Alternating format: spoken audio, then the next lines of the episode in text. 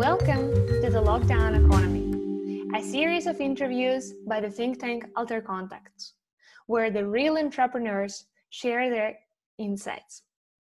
My name is Yulia Skupchenko, and today my guest is Valentina Primo, the founder of Startups Without Borders. Hello, Valentina, how are you?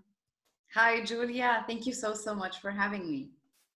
I'm happy to have you here and tell me where are you located?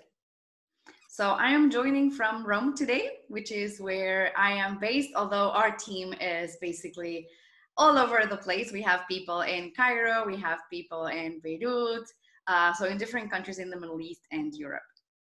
Excellent. So let's uh, uh, go straight into it and let's find out what is Startups Without Borders. Right. So Startups Without Borders is an ecosystem builder um, we're building an ecosystem for entrepreneurs that are refugees and that are migrants. Um, we believe there is a new world that is taking shape, and there's a very exciting new world. So we are here to gather these brave, voracious entrepreneurs with the resources, with the local entrepreneurs, with the opportunities, the investors. And we do that through events, through training programs, and through a media platform well that's that's very much in a nutshell but uh, let's let's find out more details shall we? Um, tell me uh, what events do you do or what did you do before the lockdown? Let's start from that. Right. So um, we are a young company. We started in 2018 when i was in cairo as a journalist. I'm originally a journalist. I come from argentina and i spent six years living in egypt and covering stories of entrepreneurs in the middle east let's say that this experience was incredibly inspiring. I was very, very inspired to, to see these entrepreneurs that were uh, driven to create an impact in their nation, in their countries, in their region. And then I started also interviewing entrepreneurs from countries that were undergoing conflict, right? So Syrian entrepreneurs, Iraqi entrepreneurs. And I started realizing that there are many refugee entrepreneurs creating incredible businesses that not only have an impact but also are have great business models and great revenue models right?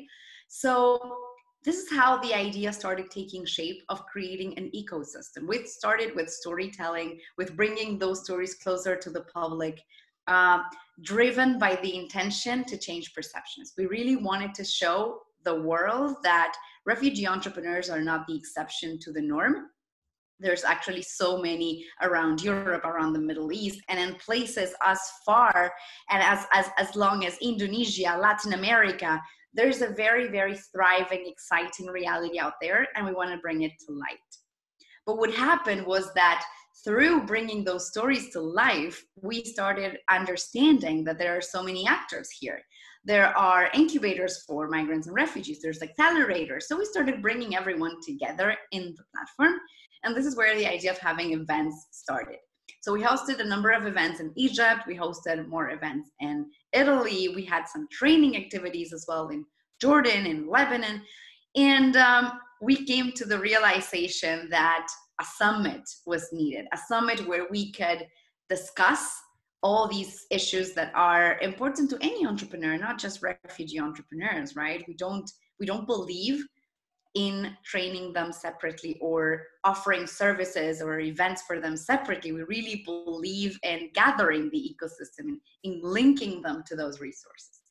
So last year in November, we had the Startups Without Borders Summit. It was an incredible event. There were over 600 entrepreneurs attending, attending you know beautiful place. It used to be a, a, palace a sultan's palace. Now it's the american university in cairo which has its own incubator. It's called the vlab incubator. Um, we had incredible partners at the summit speakers coming from all over the world 20 different workshops running in parallel. And there were people that came both from egypt and from syria from yemen from gaza from south sudan so many places. So we were we were in awe of the magic that happens when people come together, when they share ideas, when they share their dreams and their passions. We had a startup competition. So pre-COVID, this is the this is where we stopped last year, right? This is where how we left 2019. with a beautiful summit. Um, I want to encourage you to go visit Startups Without Borders on Facebook, and you're going to see the video and the activities. Um, let's say that, yeah, last year ended with a boom. Yeah, you sound very passionate, and the story is is pretty incredible. Um, I think a lot of people who are watching and listening don't even think about uh, entrepreneurship when it comes to to those countries. I think we just we just imagine. Uh, conflict zones, refugees, and and something you know when it comes to Syria and Iraq especially. Uh, but it's incredible to hear that they're actually entrepreneurs and they're striving and they have something um, that makes an impact on their culture, on their country, on their on their community. Yeah. So tell me now after the post lockdown uh, condition what, what has happened to your business to your company Right. So what happened is I well I found myself in Italy, right? Part of my team, as I said, in the Middle East. And um, in March, we started the lockdown. We were in, in, in a phase of planning the training activities that would happen, the different events that we were organizing. And the lockdown happened, quarantine happened. So what we did was very, very simple talk to our community. We have a community with over 2,000 entrepreneurs. We reached out to them through social media. We utilize our channels to ask them, guys, what should we do? We find ourselves close at home with no contact to other people, with no possibility to meet at events. What should we do? Um, and the entrepreneurs themselves started giving us clues of what they were looking for. They were looking for videos online where we could explain the different aspects uh, and different lessons related to building a startup and building a business. So, without taking much time to plan it, the week after we launched the quarantine sessions. The quarantine sessions are a series of interviews that we did just like this one on live on Facebook on it was you know a series of webinars and through these interviews, basically, um, we uncovered issues like, you know, what is UX? What is, um, how do you build a, a digital marketing um, campaign? How do you do growth hacking? So very, very different aspects. Um, we partnered with entities like Cairo Angels in Cairo. So we had investors coming in as well. And um, yet the biggest, our biggest uh, sort of challenge in this phase was what do we do about the events? What do we do about the summit, right? Because uh, as you know, we had the first summit last year. We were in, in, in a big planning phase for launching the chapters, which are events that will take place in different parts of the world. Uh, and we thought, well, this means probably there won't be any events happening in 2020, right? So what do we do? Shall we have online events? And um, we had different brainstorming sessions. We invited our community partners, we invited our team members, our volunteers. We started having this, this brainstorming sessions and we designed this hybrid format. We're super excited about it. This is one of the you're one of the first people out telling the news. Uh, but basically, we're going to have the summit online but in a hybrid model where there's going to be stages in different countries a main stage in the Netherlands, another stage in San Francisco in the USA, and another one in Cairo. we are partnering with different accelerators and different universities, um, where these studios are going to host the speakers, the workshops, the talks, and then we're going to have online uh, networking activities, online mentorship. So it is going to be online, but you're still going to have the vibe and the feeling and the, the action packed uh, experience of a summit. That sounds very, very brave. And I hope everything will go just fine super super well technically because even with these little interviews i'm i'm i'm getting to know all sorts of technical issues but on the yeah. bright side so um, it sounds like uh, a lot of activities uh, you've been really busy your whole team is working on something pretty incredible and tell me uh, how does your company work in terms of revenue? So is it a, is it a for profit? Is it a non-profit? So what was the state uh, before the lockdown and after? How did that change? Um, so the model didn't change. Basically, we are a social enterprise, which means we focus a lot on the social impact, but we are a business at the end of the day. Um, we don't believe in telling entrepreneurs in telling refugees and migrants and local entrepreneurs go at it you know create a business launch a business and then why would it make sense for us not to launch a business right?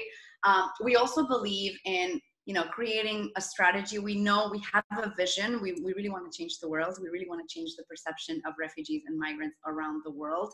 And to take that vision to fruition it really requires investment. It really requires us to have a, a sustainable model.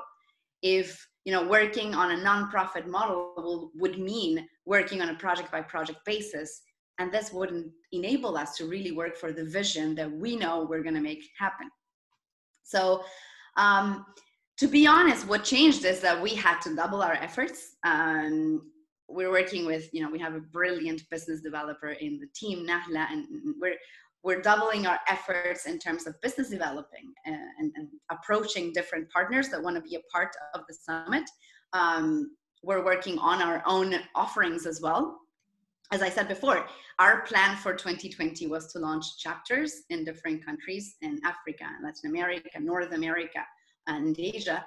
And of course, that had to be postponed a little bit because now the launch is going to take place online, but we're still going to do it. We're changing the ways. Uh, something that I like to remind myself of and remind every entrepreneur is that you, can't fall in love with the solution. And it's and it's really a quote uh, you know that that goes around in the startup scene a lot. You can't fall in love with the solution. You really have to fall in love with the problem right?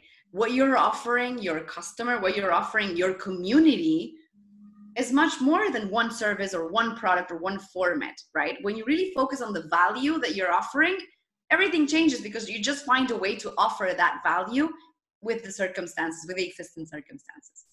Um, so I think if we keep that in mind, uh, you you can find a way.